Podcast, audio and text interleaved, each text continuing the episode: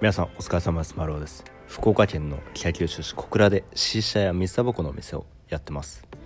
今日のですね商売は大変だラジオでですねシーシャは実際儲かるのかという僕自身実際にお店をやってるわけですが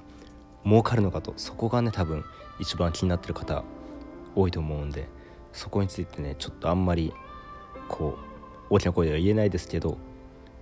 ねあんまり周りのシーシャ屋さん迷惑にならない程度にちょっと答えていきたいなと思います。実際はですね C 社屋のそのビジネスモデルというかあれはこう大きく儲けるのはまあなかなか難しいけど損しにくいみたいなビジネスって感じですね。うん。その大儲けするにはでかい箱が結果的に必要になるけどこうちっちゃくやっていく分にはこう出てくお金も少ないみたいな感じですかね。そのまあ端的に言うとあの C 社屋のその何でしょう商品ってあのお客さんが来てからこうフレーバー進めたりして作るので、まあ、受注生産なわけなんですよね。なので仕込みみたいな概念がないんですよ。そうなるといわゆる飲食店で結構その経費経費というかねお金を出てく原因になるロスとかそういう概念がねないと。だからあの基本的にこう例えばお客さんがゼロの日でもかかるお金っていうのは、まあ、家賃と、まあ、人件費。人雇ってなければ人件費もかからないので家賃と、まあ、光熱費ぐらいとそういう感じになるわけですね。で逆に普通の飲食店になるとその例えばこうお客さんがまあ、100人ぐらい来ましたと。でその場合でも、まあ、業態によりますけどさばけないことはないと思うんですよね。事前に料理を仕込んでおけるので。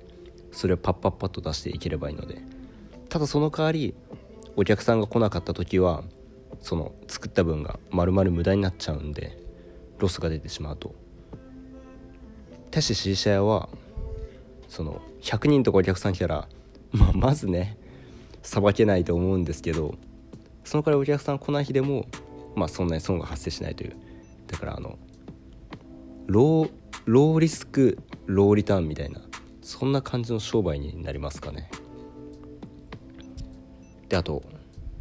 なんだろうお客さんが滞在時間長いんでそうなるとあのいわゆる回転率っていうのもあまり良くはないんですよね。だから1日にこうマックスでこう売り上げられる金額っていうのは大体固定されてくると。テイクアウトとかだったらねそれこそもうほぼ青天井というか無限にねこう売れるわけですけれど死者っていうのはその売り上げっていうのがお店の広さキャパに結構依存してしまうので。だからでかい箱を借りてどんどん人を入れていけば売り上げは上がりやすいし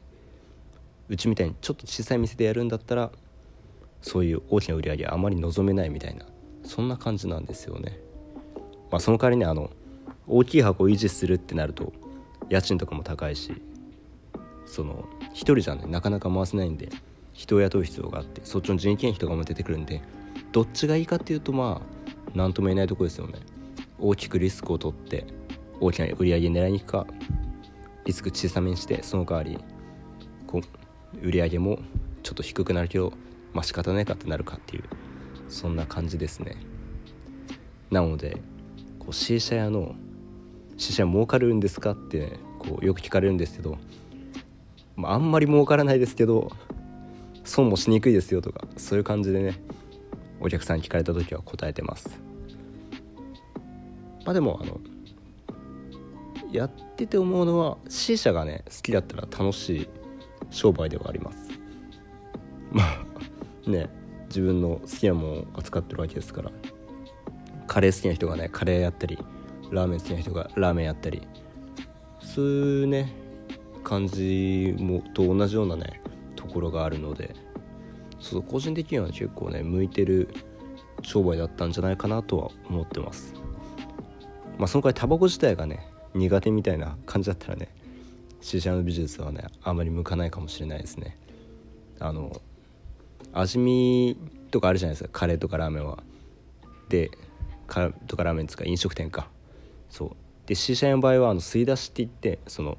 煙が出るまでにその自分で吸って調整してあげなきゃいけないのでそもそもタバコは苦手だとこう C 社屋はやらない方がいいですよみたいな。まあタバコが苦手だったらね C 社やろうとは思わないとね思うんですけど。そうそんな感じでね。もしこれから試写をねやろうちょっと一旗あげてやろうって思ってる方いたらぜひぜひ参考にしてください。あまり一人でやる分にはあんまりね大きい売り上げはちょっとあれだけどまあロスもしにくい。潰れにくいのかなそこはちょっとわからないですね。でもあんまりね C 社さんがそう潰れるみたいな話は聞かないので意外とねそう体力のあるというかそういうビジネスモデルなのかなとは思いますね。ということでこれから C 社さん始めてみようかなって思う方是非是非参考にしてください。